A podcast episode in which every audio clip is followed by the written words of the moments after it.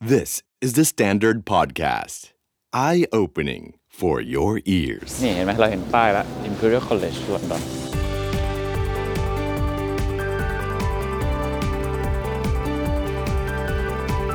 อ่ะ อันนี้คือ โรงอาหารเนี่ยแหละค่ะข้าวแกงกะหรี่ที่นี่ค่ะ อร่อยที่สุดแล้วค่ะ เห็นเขาบอกคนที่นี่ชอบดูพวกมิวสิคอลเนาะใช่ไหม ใช่ค่ะ ตรงแถวโซโห ว่าไปพวกบาร์เกมอะ มีเพื่อนพาไปดู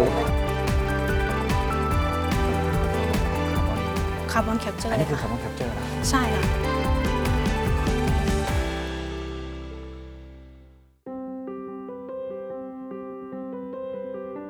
เดี๋ยวเรากำลังจะเดินทางไปที่ Imperial College London นะครับ ก็เป็นมหาวิทยาลัยที่มีชื่อเสียงที่สุดแห่งหนึ่งของโลกเนาะเด่นเรื่องการแพทย์ วิศวกรรม มีนักเรียนไทยรอผมอยู่ที่นี่นะครับ เดี๋ยวเราลองหาว่าเขาอยู่ตรงไหนกัน สวัสดีคุณผู้ชม The Secret Sauce ครับ วันนี้ผมอยากพามาทัวร์มหาวิทยาลัยติดอันดับโลกที่อยู่ที่อังกฤษครับ ซึ่งก็คือ Imperial College London ต้องเล่าให้ฟังก่อนนะครับว่า ทริปนี้ผมเดินทางมากับสถานทูตอังกฤษครับ มาพร้อมกับอาจารย์ชัชชาติสิทธิพันธ์ผู้ว่ากรุงเทพมหานคร เพื่อมาดูการประชุม ติดตามการที่ร่วมงานกันระหว่างเมืองลอนดอนกับกรุงเทพมหานคร แต่ว่าระหว่างทางครับ ผมเลยอยากพาทุกท่านมาแวะชม Imperial College London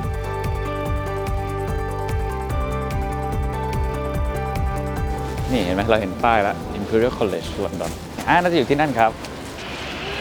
หลง สวัสดีครับ สวัสดีครับ ค่ะสวัสดีค่ะ ชื่อบุ๋มบิ๋มค่ะ ก็เพิ่งเรียนจบปริญญาโทระบาดวิทยาค่ะ แล้วตอนนี้เรียน PhD Public Health ที่ Imperial College ค่ะ อ๋อ เป็นคุณหมอ ชื่อกลอยนะคะ ตอนนี้เรียนปอเอกปีหนึ่งนะคะ อยู่ Chemical Engineering Department ค่ะ ชื่อนัดค่ะ เป็นหมอเหมือนกันค่ะ ก็เรียนจีโนมิกเมดิซีน เดี๋ยวเราจะให้ทั้ง 3 ท่านพาเข้าไป แต่ไม่รู้ว่าทุกโซนจะเดินได้หรือเปล่าเนาะตรงไหนเขาไม่ให้ถ่ายเราก็จะปิดเอาไว้ก่อน ยกเว้นว่าเราจะแอบถ่ายนะ เดี๋ยวน้องๆเขาจะไม่ได้จบกันนะไปเข้าไปดูดีกว่า ถ้าเราดูจากข้อมูลการจัดอันดับของ QS World University Rankings จะพบนะครับว่า Imperial College London ได้อันดับสูงถึงอันดับที่ 6 ของโลก เป็นหนึ่งในมหาวิทยาลัยในฝันของใครหลายคน ที่จะมาศึกษาปริญญาโท ปริญญาเอก หรือว่าระดับ PhD ต่อที่นี่นั่นเองครับ ตรงนี้คือตึก Business School ค่ะ Business School ซึ่งก็ดังเหมือนกันเนาะ ที่นี่จริงๆ จะมีสอนแค่ 4 คณะค่ะ Science Technology Business Medicine โอ้ ค่ะ แค่ เท่านั้ สี่อันนเล เอย งเนาะ ค่ะ มีนักเรียนไทยเรียน Business School ไหมฮะ เยอะค่ะ เย ถ้า อะ เป็นปอโท แต่ว่า PhD ยังไม่เคยเจอ อ๋อ ค่ะ โอ้โหเยอะเนาะ อ๋อ นี่เขามี Open House เหรอ Expo ข้างล่างก็จะเป็นห้องเลคเชอร์ค่ะ ครับ จริงๆ ทุกคณะสามารถไปใช้ห้องเลคเชอร์ได้ทุกตึกเลย อ๋อ จะมีระบบจองห้องเล ครั ค บ เชอร์ก่อนหรือไปใช้แคมปัสอื่นก็ได้ ขึ้นอยู่กับว่านักเรียนอะเยอะมากแค่ไหน อ๋ออ อย่างคลาสที่เรียนคือเยอะมากก็คือประมาณ 80 คนบางทีก็ต้องไปจองแคมปัสไกลๆอะไรอย่างเงี้ยค่ะ อันนี้คนเยอะมากทำไมถึงเลือกเรียนที่นี่กันครับ เริ่มจากตอนปอโทค่ะ เพราะว่าจะเรียนระบาดวิทยาก็ระบาดวิทยาที่ที่ดังก็ที่ Imperial เพราะว่าช่วงที่แบบพอมีโควิดระบาด ก็อาจารย์โปรเฟสเซอร์ที่นี่ก็ทำโมเดลเอ่อใช้ predict แบบการเกิดการระบาดของโรค หรือว่า จำได้ การที่แบบสมมติเราให้วัคซีนตอนนี้โรคมันจะไปพีคที่ตรงไหน เราต้องเตรียมรีซอสเท่าไหร่เลยนะคะ อ๋อ เหมือนเป็นแบบที่ปรึกษาให้รัฐบาลอังกฤษ แล้วก็ก็เลยดังเรื่องนี้ เพราะจำได้ว่า ใช่ อย่าง ค่ะ The Standard เองก็จำได้ว่าจะมีชื่อ Imperial College London ตลอดตอนที่ทำข่าว ก็คือ ใช่ เขาเป็น ค่ะ คนทำเรื่องระบาดวิทยาตรงนี้เขาก็เก่งเรื่องนี้มาก ใช่ค่ะมีโปรเฟสเซอร์คนหนึ่งที่ดังชื่อเนลเฟอร์กูสัน อ๋อ ค่ะที่ทำเรื่อง โอ้ใช่ใช่ใช่ นี้ใช่ค่ะ ไปอ่านมาเข้าใจว่าที่นี่ก็คือเซอร์อเล็กซานเดอร์เฟมิง ใช่ ก็ ค่ะ เคยอยู่ที่นี่เนาะคนคิดค้นเพนิซิลลินหรือว่าวิตามินอะไรอย่างงี้ เพ ใช่ไหม นิซิลินค่ะเซอร์อเล็กซานเดอร์เฟลมิงมีตึกชื่อเขาอยู่ตรงด้านซ้าย อ๋อมีตึกอ ค่ะ เล็กซานเดอร์เฟมิงด้วย ใช่ค่ะ ก็เขาก็จะมีแกลเลอรี่ค่ะ แต่เขาไม่ได้เปิดตลอด จะ อ๋อ เปิดช่วงบางช่วงให้คนเข้าไปดู ครับ ค่ะ โอ้ยสวยจังเลย นี่ก็เป็นตึกมันตึกใหม่เนาะค่อนข้างใหม่ ค่อนข้างโมเดิร์นเทียบกับมหาลัยอื่นในอังกฤษ อ๋อใหญ่ไหมครับมหาวิทยาลัยนี้ มีหลายแคมปัสค่ะแคมปัสนี้ไม่ได้ใหญ่มากแต่เป็นเมนแคมปัส อ๋อ ส่วนใหญ่จะเป็นวิศวะเนาะ อ้าวแล้วแล้วพวกการแพทย์เรียนที่ไหนครับ แคมปัสอื่นที่แคมปัสใช่ อ๋ มี อ เซมินารีอย่างนั้นเรียนรอยัลบอมตันก็อยู่ใกล้ ๆ ค่ะ เดินไป ครับ แล้วก็ยังมีเชอริงคลอส โอ้ มีแฮมเมอร์สมิธ อ๋อ มีหลายแคมปัสเลย มีทั้งหมด 9 แคมปัสค่ะในลอนดอน แต่อันนี้คือเป็นเหมือนเฮดคอร์เตอร์ เก่าสุด เก่าสุด ค่ะ Old Building ก็อยู่ตรงนี้ก็ ครั คือบ ตรงที่เป็นตึก Queen Tower ค่ะ อ่า แล้วก็พอเขารีโนเวทเขาก็ทิ้งไว้เฉพาะ Queen Tower อย่างเดียว อ๋อ เพราะว่าเป็นสัญลักษณ์ตอนที่ Queen Victoria Jubilee อ๋อครับ ค่ะ อ่าที่ครบรอบเนาะ 50 ปี ครับ ที่เราอยู่ตอนนี้ครับ เป็นแคมปัสหนึ่งของ Imperial College London เน้นไปที่การเรียนด้านวิศวกรรมศาสตร์ แล้วก็ถือเป็นหนึ่งในอาคารเก่าแก่ที่ยังคงรักษาไว้ นั่นก็คือ Queen Tower เป็นสัญลักษณ์ของ Queen Victoria's Golden Jubilee ในปี 1887 ครับ และครั้งหนึ่งครับ เคยเป็นส่วนหนึ่งของ University of London ซึ่งก็เป็นกลุ่มมหาวิทยาลัยในลอนดอนที่มีการรวมกันของมหาวิทยาลัยชั้นนำของอังกฤษด้วยครับ อ่ะ อันนี้คือ โรงอาหารเนี่ยแหละค่ะ เราฝากท้องกันที่นี่ไหมทำไมเขาเขียนว่าจูเนียร์ ก็จะมีห้องสำหรับแบบปอตี เฮ้ย จริงเหรอ แต่เราจริงๆก็คือไม่ไม่ได้พัฒนาดนั้น อ๋อ ภาษายก็นั่งรวมกัน อ๋อ ราคาก็จะต่างกันไหม ราคาก็เท่ากันค่ะ อ๋อ ก็อร่อยอยู่ แต่ว่าเราที่นี่ก็คือเราสามารถใช้บัตรนักเรียนเนี่ยในการทัชแล้วก็ได้ส่วนลด อ๋อ ได้ แล้วมันราคาประมาณเท่าไหร่ครับ อาจจะอย่างเช่นข้าวแกงกะหรี่ที่นี่นะค่ะ อร่อย แกงกะหรี่เหรอ อร่อยที่สุดแล้วค่ะ อยู่ที่ประมาณ5ถึง6ออนซ์ โอ้ ถูกมากเลยอ่ะ ใช่ ก็สองสามปอนด์ อุ้ย ใช่ สองพันปอนด์เองเหรอเฮ้ยอย่างเงี้ยฝากท้องที่นี่ได้เลยเนาะ ก็พอได้ค่ะ แต่ว่าเรื่องรสชาติอีกเรื่อง นะ อ๋อ ต้องเลือกร้านนิดนึงค่ะ อ่านี่ ให้ดูโรงอาหารกาเฟเทเรียของเขา อันนี้ไงข้าวแกงกะหรี่จะได้กินข้าวมาแล้ว แล้วก็จะจะกินลองกินอาหารของ PhD เพิ่มซะหน่อย ราคาดีมากเลยบรรยากาศก็สบายๆเนาะน่ารักดี เรียนหนักไหมครับ โทก็หนักตอนทำ มาสเตอร์เรียนหนักมาก อ๋อ คือ อ๋อ ที่ ที่นี่ทุกคนเรียนโทกันที่นี่อยู่แล้ว คือที่นี่พอเลิกเรียนเพื่อนก็ชวนไปห้องสมุดนะคะ เพราะมันเรียนหนักเนาะ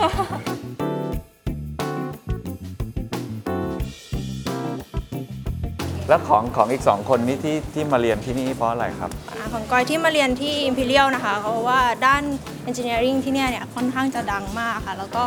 ทางด้าน Chemical Engineering เนี่ยก็จะมีด้านที่เป็นแบบเน้นทางด้านของการใช้พลังงานไฮโดรเจน ที่กำลังจะมาใหม่เนี่ยเขาได้ อ๋อ มีด้านวิจัยด้านนี้เยอะ อ๋อที่นี่ ค่ะ คือวิจัยตรงนี้เลย สัดส่วนใหญ่ใช่ค่ะ โอ้โหสุดยอด ก็พยายามที่จะใช้แบบหลายเทค แล้ว โน ขอ โล งก ยี อยก็คือตั้งใจมาเรียนด้านนี้ด้วย ใช่ค่ะ สุดยอดเลยไฮโดรเจนนะค ของ รั นั บ ทจะเป็นจีโนมิกเมดิซีนนะคะ เป็นเกี่ยวกับการแพทย์ด้านจีโนม ที่นี่ก็เด่นใช่ไหม ที่นี่ก็เด่นเหมือนกัน ที่นี่จะเด่นเรื่อง medicine engineer แล้วก็ science อ่า แล้วก็เมื่อ 2 ปีก่อนนะเคยมา take short course เป็นเรื่อง bioinformatics คือการ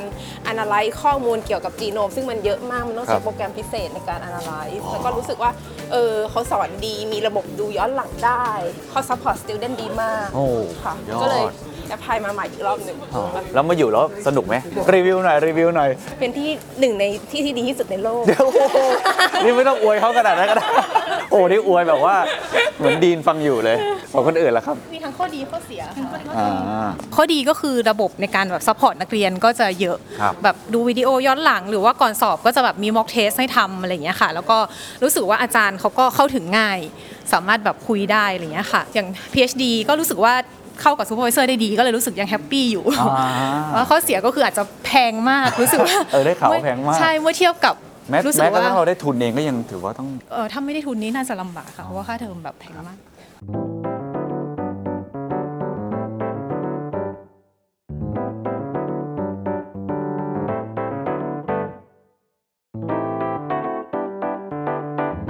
โอ้โหตรงนี้ดูเก่ามากเลย ใช่ค่ะก็คือเป็นสุดแคมปัสด้านนี้แหละค่ะ แต่ว่า อัน ที่ นี้ ก็ เดิน เรากำลังจะไปนี่เป็นไฮไลท์เลยใช่ไหม เป็นจุดขายแล้วกันค่ะ ที่เรียกว่าเรียกแขกมาที่ดีพาร์ตเมนต์นี้ ครับ มันคืออะไรครับ เรียกว่าเป็นแบบแพลนจำลองค่ะเป็น small size ของแพลนที่สามารถที่จะ capture คาร์บอนได้ค่ะ โอ้ คาร์บอนไดออกไซด์ ก็คือคาร์บอนแคปเจอร์เทคโนโลยี ใช่ใช่เป็น carbon capture technology ซึ่งจริง ๆ เป็นเทคโนโลยีที่ก็มีมานานแล้วค่ะ ตั้งแต่ปีประมาณ1990 ได้แล้ว ซึ่งจริง ๆ ก็ไม่ใช่เป็นเทคโนโลยีใหม่อะไร แต่ว่ามันเป็นข้อดีของการที่มีแผนเล็ก ๆ ไว้จำลองตรงนี้เพื่อให้เหมือนแบบนักเรียนที่เนี่ย เขาได้รับแบบ hands on experience ก่อนที่จะไปแบบไปเป็น chemical engineer จริงๆ ครับครับ เพราะบางทีเราเรียนแต่ในห้องเนี่ยเราจะไม่เห็นของจริง ใช่ ว่าห้องการควบคุมระบบแพลนจริง ๆ เป็นยังไงคที่รั นี่ บ เราก็จะมีแพลนจำลองไว้ ครับ ให้ โอ้ อยากเห็นมานานเพราะว่านี่ทำข่าวสัมภาษณ์คนมาเยอะมากเรื่องคาร์บอนแคปเจอร์ ใช่ คาร์บอนยูทิลิเซชันสโตรจอะไร แต่ไม่เคยเห็นของจริงเหมือนกัน ใช่แต่นี่ก็ไม่ใช่ว่าเป็นของจริงซะทีเดียวนะ อ่ามั มันเป็นของที่ย่อไซส์ลงมานี่คือเล็กแล้วค่ะ แต่ก็มีให้เห็นเนาะ แต่ก็ยังมีให้เห็นว่าไซส์เล็ก ซึ่งที่นี่เขารันแบบตลอดทั้งปีก็จะได้ประมาณแบบ 500 เห็นเขาบอก500 ตันต่อปีนะคะ อ๋อคือเขารันจริงด้วย รันจริงด้วยตลอด ให้จริง 24 ชั่วโมง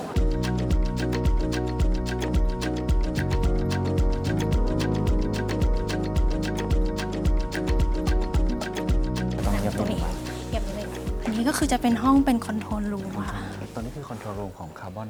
คาร์บอนแคปเจอร์ อัน เล นี้ ย คือ ค่ะ คาร์บอนแคปเจอร์แล้ว ใช่ค่ะ ตัวตัวข้างหลังนี่เหรอครับ ตัวข้างหลังเนี่ยค่ะจะถ้าจะเห็นมันจะมีท่อที่เป็นคอลัมน์อยู่ทั้งหมดด้านซ้ายกับด้านขวาใหญ่ๆ ซึ่งเทคโนโลยีนี้ก็คือเป็นการเอาลิควิดไปดูดซับ แก๊สคาร์บอนไดออกไซด์มา ซึ่งท่อหนึ่งก็จะเป็นการให้แก๊สกับลิควิดเนี่ยไหลมาเจอกัน ครับ แล้วก็ดึงแก๊สคาร์บอนไดออกไซด์ออกมา โอ้ เสร็จแล้วก็ไปอีกท่อหนึ่งเพื่อแยกคาร์บอนไดออกไซด์นั้นออกมาจากลิควิดอีกทีหนึง เขาสอนกันจริงจังมากเลย ใช่ อันนี้อย่างเนี้ยเขาก็จะจำกัดได้แค่บางคนเข้าไป นี่ผมไม่เคยเห็นเลย แต่แต่ว่าเราทั้งสามคนเคยมาดูแล้ว ไม่เคย อ๋อนี่ครั้งแรกเหมือนกันเหรอทำไมดูไม่ตื่นเต้นกันเลย มีเครื่องมืออย่างนี้ เต็มไปหมด อ๋อเหรออ๋อคือถ้าถ้าคือในมหาวิทยาลัยนี่เดินไปเดินมาก็จะเจอเครื่องมือแปลกๆเยอะอยู่แล้ว มีคอมพิวเตอร์ มีซิมูเลชันอะไรอย่างเงี้ยค่ะ โอ้ สุดยอด นี่เขามีนี่ตรงนี้ด้วยนะ Carbon Capture Plant หรือ Johnny Sofa ดี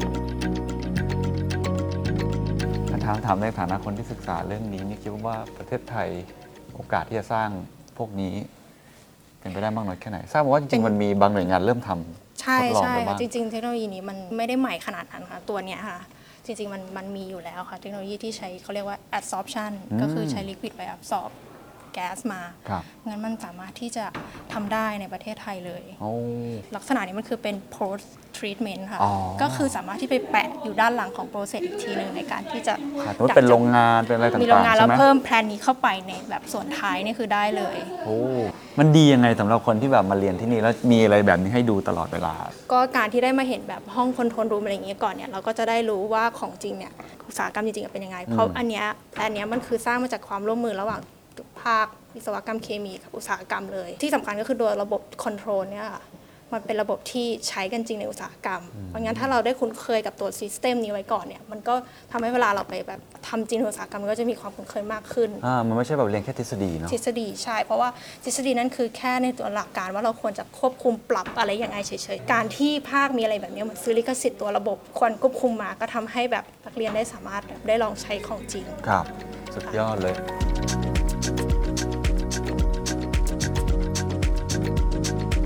ประเทศไทยเนี่ยเราควรจะมีตัวคาร์บอนแคปเจอร์อย่างน้อยเนี่ยให้มีเกือบทุกโรงงานนะคะ เพราะว่าอย่างน้อยเนี่ยเราควรจะดักจับคาร์บอนไดออกไซด์เก็บไว้ให้ได้มากที่สุดก่อน ในขั้นตอนแรก เมื่อเรามีคาร์บอนไดออกไซด์ดักเก็บไว้ในจำนวนที่มากพอแล้วเนี่ยเราค่อยมีเทคโนโลยีที่จะมานำคาร์บอนไดออกไซด์เนี่ยไปใช้ต่อยอดได้ในภายหลังแต่ขั้นแรกเนี่ยอันเนี้ยเหมือนเป็นแบบ first step ที่ควรจะต้องมี ครับ ในทุกโรงงานให้ได้ก่อนค่ะ อ๋อ แต่ว่าขั้นตอนการวิจัยและพัฒนาตรงนี้เรามีบุคลากรน้อยอยู่ถูกไหมที่เข้าใจเรื่องนี้เนี่ยในประเทศไทย ก็ยังมีไม่มากแต่ว่าเทคโนโลยีเนี่ยตอนเนี้ยถือว่าทั่วโลกค่อนข้างมีพร้อมแล้วด้วยซ้ำสามารถที่จะถ้าเรานักวิจัยเองเรา ครับ มีจำนวนมากขึ้น แล้วเรามีเงินทุนมากพอเนี่ยเรา ครับ น่าจะสามารถที่จะลงทุนตรงทำตรงนี้ได้เลยค่ะ โอ้ สุดยอด PhD จริง ๆ เป็นความหวังของประเทศ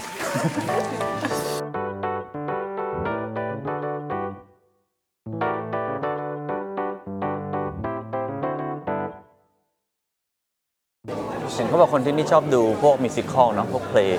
ใช่ไหม ใช่ค่ะ ตรงแถวโซโห เออเมื่อวานแวะไปมาก็บอกโหเยอะมาก เมื่อวานไปพวกบาร์เกย์มา เราไปดู มีเพื่อนพาไปดู แล้วอีกอันหนึ่งก็คือวัฒนธรรมบาร์ฮอปปิ้ง อ่า ก็เปลี่ยนเปลี่ยนที่ไปเรื่อย ใช่เคยมีเพื่อนพาไปคืนนึงก็คือ 7 ล้าน ๆเจ็ดล้านเมาพอดี เขา เดิน กิน เยอะ เก่งมากเขาไม่เมา โอ้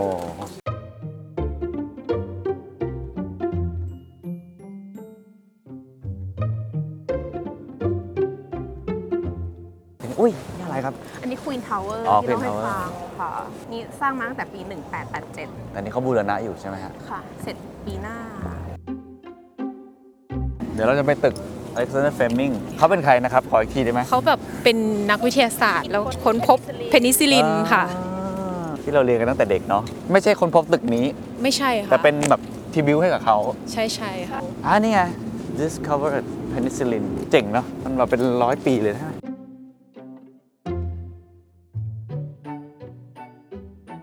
อ่า นี่ไง Sir Alexander Fleming Building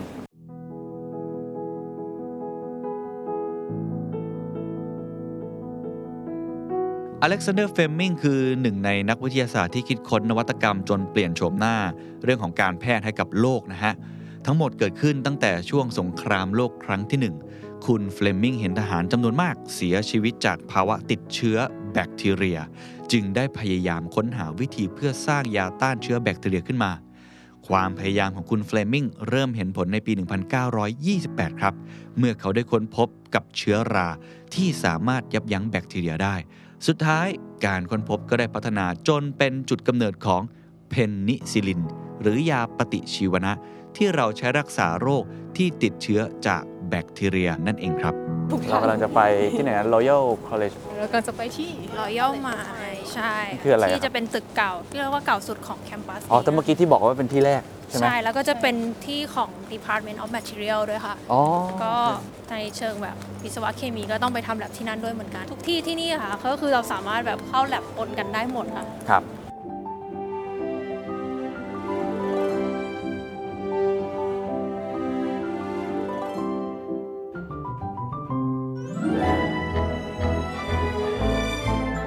อ่า เรามาถึงตึกนี้แล้วสวยมากเลย ตึกเก่าตึกอะไรครับ เป็นตึกเก่าของ Imperial College London นะคะ ก็คือเป็นตึก Royal School of Mines ค่ะ ปัจจุบันก็จะมี 2 Department ที่อยู่ตรงนี้ก็คือเป็น Geology กับ Material หลัก ๆ อยู่ที่นี่ก็จะเป็นศึกษาด้านธาตุแล้วก็ทางด้านแบบภูมิศาสตร์ต่างๆ ด้านแบบด้านหินอะไรพวกนี้ ใช่ ซึ่งก็จะเป็นที่ตั้งของแบบพวกแลบต่างๆ ด้วย เช่นแลบพวกแบบไมโครสโคปีที่ไว้ใช้แบบวิเคราะห์ธาตุอะไรต่างๆ ซึ่งเรียนคณะต่างๆ ก็สามารถมาใช้ได้ มุมนี้ก็จะเป็นซีนหนึ่งของหนังเรื่อง Kingsman ด้วยมั้งคะ อ๋อจริงเหรอฮะ ใช่เหมือนจะตรงเนี้ย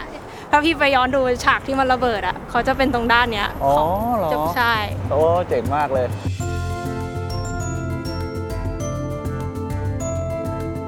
สนุกมากเลยวันนี้ได้ไปเดินทัวร์รอบๆ คิดว่าหลายคนก็คงอยากได้โอกาสนี้เนาะมาแบบเรียนในสถานที่แห่งนี้ มีคำแนะนำอะไรบ้าง ถ้าอยากจะมาเรียนที่นี่ครับ ค่ะก็ถ้าสำหรับปอโทนะคะก็เอ่ออาจจะต้องรู้ก่อนว่าตัวเองอยากจะเรียนอะไร อยากจะเรียนแล้วก็กลับไปทำอะไรอะไรอย่างเงี้ยค่ะก็เอ่อจะได้เลือกสาขาอะไรเงี้ยให้มันให้มันตรงกับสิ่งที่เราอยากจะทำ อืม ส่วนถ้าเป็น PhD เนี่ยจริงๆเราก็ต้องรู้ว่าอยากทำอะไร แล้วก็ต้องหาอาจารย์ที่ปรึกษาตั้งแต่เนิ่นๆนะคะ อ๋อ โดยส่วนตัวหาตั้งแต่ตอนเริ่มเรียนปอโทเลย ก็คอนเน็กกับอาจารย์หลายๆท่าน แล้วก็พยายามคุยกับเขาว่างานของที่เขาทำเนี่ยเป็นประมาณไหน แล้วก็เอ่อเป็นสิ่งที่เราอยากจะทำหรือเปล่า เพราะว่า PhD เนี่ยอยู่กับโปรเจกต์นี้ไปอีก 3 ปีอะไรเงี้ยค่ะ อ่า ถ้าไม่ใช่สิ่งที่เราอยากจะทำจริง ๆ ก็อาจจะลำบาก แล้วของตัวเราเองเตรียมตัวยังไง เช่นต้องอ่านหนังสือมากน้อยแค่ไหน ต้องทำการบ้าน การมาเรียนที่นี่อย่างไร หรือว่าเรื่องของความรู้ใหม่ ๆ ที่เราอาจจะไม่เคยรู้มาก่อน เอ่อส่วนตัวแล้วเนี่ยเนื่องจากทำงานมาก่อนแล้วประมาณหนึ่งก็จะรู้ว่าจริงๆแล้วเราอยากจะทำอะไร อยากจะทำวิจัยเรื่องอะไรอย่างเงี้ยค่ะ ก็เอ่อหาอ่านงานของอาจารย์ที่ที่ทำที่อยู่ใน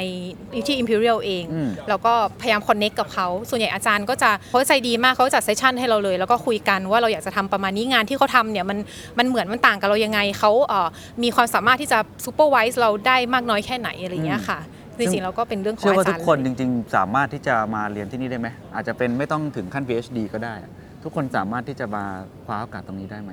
คิดว่าได้นะคะ สิ่งสำคัญในการสมัครก็คือเรื่องเออประสบการณ์ในการอาจจะเคยการทำงาน การเรียน แล้วก็เราจะเขียนเราจะพรีเซนต์ตัวเองยังไง ให้มันสอดคล้องกับหลักสูตรของเขาอะไรเงี้ยค่ะ อืม ทำไมเราถึงอยากมาเรียนที่นี่ แล้วก็ถ้าเราเรียนแล้วเนี่ยจบหลังจากจบกลับไปเราจะเอาความรู้ไปใช้ทำอะไรอย่างเงี้ยค่ะอันนี้คิดว่านี่เป็นส่วนสำคัญที่ทำให้เราได้รับเลือก โอ้ ค่ะ สุดยอดครับ กอยมาเรียนโดยที่จบตรี แล้วก็มาเรียนต่อโทเลยทำให้เห็นความต่างระหว่างคนที่ทำงานมาก่อน แล้วก็ อืม ค่อยมาเรียนโทเพราะว่าเวลาเราจบตรีแล้วเนี่ย โดยเฉพาะสายวิศวะเนี่ยมันสามารถที่จะไปทำงานในเชิงอุตสาหกรรมได้เลย หรือว่าจะเปลี่ยนสายอะไรเงี้ยมันมีออปชันเยอะแยะมากมาย ซึ่งสมัยนี้ก็คนก็จะชอบตั้งคำถามว่าเรียนต่อเลยหรือว่าไปทำงานก่อน น่าจริง ซึ่งพอมาเรียนที่นี่สำหรับที่ Imperial นะคะ ด้วยหลักสูตรมันคือ Advanced Chemical Engineering เลยมีความรู้สึกว่าคนที่ทำงานมาก่อนเนี่ยจะเหมาะมาก ๆ กับหลักสูตรนี้ เพราะมันทำให้เพราะหลาย ๆ คนเนี่ยจะมีประสบการณ์มาก่อนมา แลกเปลี่ยนความรู้เราจะได้เจอเพื่อนที่มันต่างเชื้อชาติกันมากมายต่างประสบการณ์ ซึ่งบางคนก็บางทีเรียนต่างสาขามาเลย แล้วก็มาต่ออันนี้ก็มีทำให้มันมีความหลากหลายเราก็จะได้แลกเปลี่ยนความรู้กับเพื่อนในหลาย ๆ มุมมอง บางทีคนเรียนวิสเน s มาก็มาเรียนต่อ Advanced Chemical Engineering ก็มี อ่า บางคนก็จะมีความซอฟเฟอร์ไม่เหมือนกัน เพราะแบ็กกราวทุกคนจะไม่เหมือนกัน เพราะฉะนั้นการเตรียมตัวมาเรียนเนี่ยสำคัญมาก เพราะว่าในหนึ่งปีเนี่ยอ่าเราเรียกได้ว่าไม่มีการพักเลย คุณก้อยเตรียมตัวยังไงบ้าง แนะนำว่าอย่างน้อยความรู้ที่ตรงสายเนี่ยสำคัญมาก ๆ เพราะว่าถ้าไม่เคยเรียนเนี่ยจะเห็นได้จากคนที่ไม่มีแบ็กกราวน์เนี่ยจะค่อนข้างไปต่อได้ยาก อืม เพราะมันคือหลักสูตรที่แอดวานซ์แล้วก็ระยะเวลาเรียนค่อนข้างสั้น การทบทวนอะไรเนี่ยมันจะค่อนข้างหนัก บางคอร์สบางวิชาเนี่ยก็จะเหมาะกับการที่ไปต่อยอดในการทำงานได้ด้วย มันค่อนข้างจะเหมาะกับไปทำงานต่อหลังจากจบแล้วนะคะสำหรับปอโทที่วิศวะที่นี่ ค่ะของนาก็ทำงานมาก่อนนะพูดแบบสเปซิฟิกไปถึงเรื่องแอปพลิเคชันเลยละกันนะคะ อืม เพราะว่า ดีฮะ เพราะว่าการที่เขาจะรับเข้าปอโทนะมาเรียนปอโทใช่ไหมครับ genomic medicine เขาจะพิจารณาสิ่งที่เรียกว่า statement of purpose โอ้โหเหรอ ค่ะ คือแทบจะเป็นอย่างเดียวเลย เอาจะมีเกรด s p e c i a l of purpose แล้วก็คะแนน i อเอลซึ่งคะแนน i อเอลอ่ะ ถ้าเราเรียนภาษาอังกฤษแล้วก็สอบอาจจะหลายครั้งสำหรับบางคน หรือว่าแบบอาจจะน้อยครั้งสำหรับบางคน แต่สุดท้ายมันก็จะผ่านค่ะ อืม แต่สิ่งที่เป็นจุดสำคัญเลยคือว่าทำไมเราถึงอยากมาเรียนที่นี่ โอ้เขาเขาพิจารณาเรื่องนี้เป็นพิเศษเลย เขาพิจารณาจากเรื่องนี้เป็นหลัก บางสาขามีสัมภาษณ์ อย่างของน้ามีสัมภาษณ์ แต่บางสาขาก็ไม่มีสัมภาษณ์ เขาใช้แค่แอปพลิเคชันตัวนี้อย่างเดียวหนึ่งคือต้องตอบคำถามให้ได้ว่าทำไมเราถึงอยากเรียนสาขานี้ แล้วสาขาเนี้ยเรามีแบ็กกราว n ์มาก่อนหนั้านนี้ยเราทำงานอะไรมา อืม อย่างเช่นสมมตินะทำงานมะเร็งมา แล้วการเรียนเจเนติกเรียนเกี่ยวกับจีโนมเนี่ยมันเกี่ยวพันยังไงกับงานเดิมของเรา เรามีประสบการณ์เคยทำโปรเจกต์อะไรเกี่ยวกับการตรวจยีนมะเร็งมาแล้วบ้าง เราต้องโชว์ให้เขาเห็นว่าเราอ่ะก็มีแบ็กกราวด์เกี่ยวกับเรื่องที่เราจะมาเรียน แล้วเรื่องเนี้ยจะต่อยอดแคริเอร์พาในอนาคตของเราได้ค่ะเราต้องบอกเขาว่าแล้วแคริเอร์พาในอนาคตของเราอ่ะมีเป็นยังไง แล้วคุณนัทตอบว่าอะไรครับ แล้วก็บอกว่า ใช่ อ่ะ ไหม นะก็อยากจะทำงานในมหาวิทยาลัย อยากจะทำงานเกี่ยวกับจีโนมจีโนมิกไทยแลนด์ที่เป็นโครงการที่กำลังจะเกิดขึ้นค่ะ เราอาจจะไปเปิดดูว่ามันมีโครงการอะไรที่อังกฤษกับประเทศไทยอ่ะเขาทำร่วมกัน อ่าก็จะได้แต้มต่อเนาะตรงนี้ได้คะ ใช่ แนน ซึ่งของจีโนมิกก็คือเออเขา sign MOU กันระหว่างเอ่อกายเซนโทมัสฮอสพิทอลกับเอ่อกับที่สถาบันที่เมืองไทย ครับ นอกจากในระดับตัวเราอะแล้วในระดับประเทศอะจะได้อะไรจากการที่เราเข้ามาเรียน โอ้ ค่ะระดับประเทศเราก็อาจจะในประเทศมันมันมีรีซอสเรื่องนี้น้อย การตรวจยีนในประเทศเนี่ยมันแพง ครับ แต่ถ้าเพราะว่าเราส่งออกไปตรวจต่างประเทศ แต่เมื่อไรที่เรา analyze ข้อมูลได้เองอะราคาการตรวจมันจะถูกลง เพราะเราตรวจทีนึงเยอะตรวจเป็นแบชนอกจากในระดับประเทศแล้ว แล้วในระดับระหว่างประเทศล่ะเราสามารถที่จะช่วยอะไรได้บ้างค่ะ เราก็อาจจะบอกว่าเออเราก็อาจจะ collaborate กับ Southeast Asian ด้วยกันเพราะว่าเป็นเชื้อชาติใกล้เคียงกัน โอ้โห ค่ะอันนี้นักเขียนไปประมาณนี้ นางงามมากเลยคนนี้สุดยอดมากเลย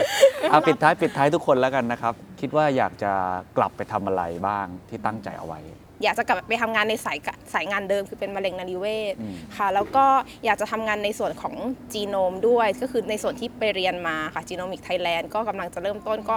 ก็หวังว่าจะได้สามารถเข้าไปร่วมงานกับเขาได้ค่ะมีแต่อาจารย์เก่งๆทั้งนั้นเลย เอ้ย ค่ะ สุดยอดครับ สำหรับก่อนนะคะตอนจบไปก็คาดหวังว่าจะได้ไปทำวิจัยเกี่ยวกับพัฒนาพลังงานทางเลือกค่ะ ก็คือพลังงานไฮโดรเจนนะคะที่กำลังเป็นที่สนใจมาก ๆ ซึ่งงานวิจัยของกอยตอนนี้ก็คิดว่ามุ่งไปในทางที่จะใช้อ่าชีวมวลหรือว่าไบโอแมส โอ้ ซึ่งก็ ดีนะ เป็นผลิต ประเทศไทยเยอะ ใช่ประเทศไทยมีเยอะมาก หรือจาก by product ต่างๆ ที่มาจากอุตสาหกรรมที่มีตอนนี้ในไทยอะไรพวกนี้มาเข้าสู่กระบวนการที่เรียกว่า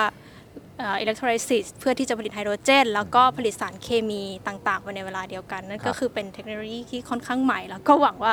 เราจะได้นำความรู้ที่ได้ทำในระหว่าง 4 ปีเนี้ยที่เรียนวอเองเนี่ยไปใช้ต่อยอดในเมืองไทยได้ ได้แน่นอนครับ ผมว่ามีคนพร้อมที่จะซัพพอร์ตอยากทำงานกับกลอยแน่นอน ค่ะก็ส่วนตัวก่อนที่จะมาก็เป็นอาจารย์มหาวิทยาลัยอยู่แล้วนะคะ ก็ก็คงกลับไปทำงานเดิม แต่ว่าในพาร์ทของอาจารย์มหาวิทยาลัยเนี่ยก็จะมี 2 ส่วนสำคัญก็คือการสอนและการวิจัย การวิจัยเนี่ยก็คงจะต่อยอดจากงานที่ทำที่นี่นะคะก็คือการเอ่อโปรเจกต์ที่ทำที่นี่คือการเอ่อประเมินผลกระทบทางด้านสุขภาพ แล้วก็สิ่งแวดล้อมของการบริโภคอาหาร ซึ่งก็คือแบบ ultra processed food แต่ถ้ากลับไปเมืองไทยเนี่ยเราอาจจะยังไม่ได้มี database ด้านนี้เหมือนกับที่อังกฤษ ก็คงจะเริ่มจากเก็บ Database แล้วก็เอ่อทำ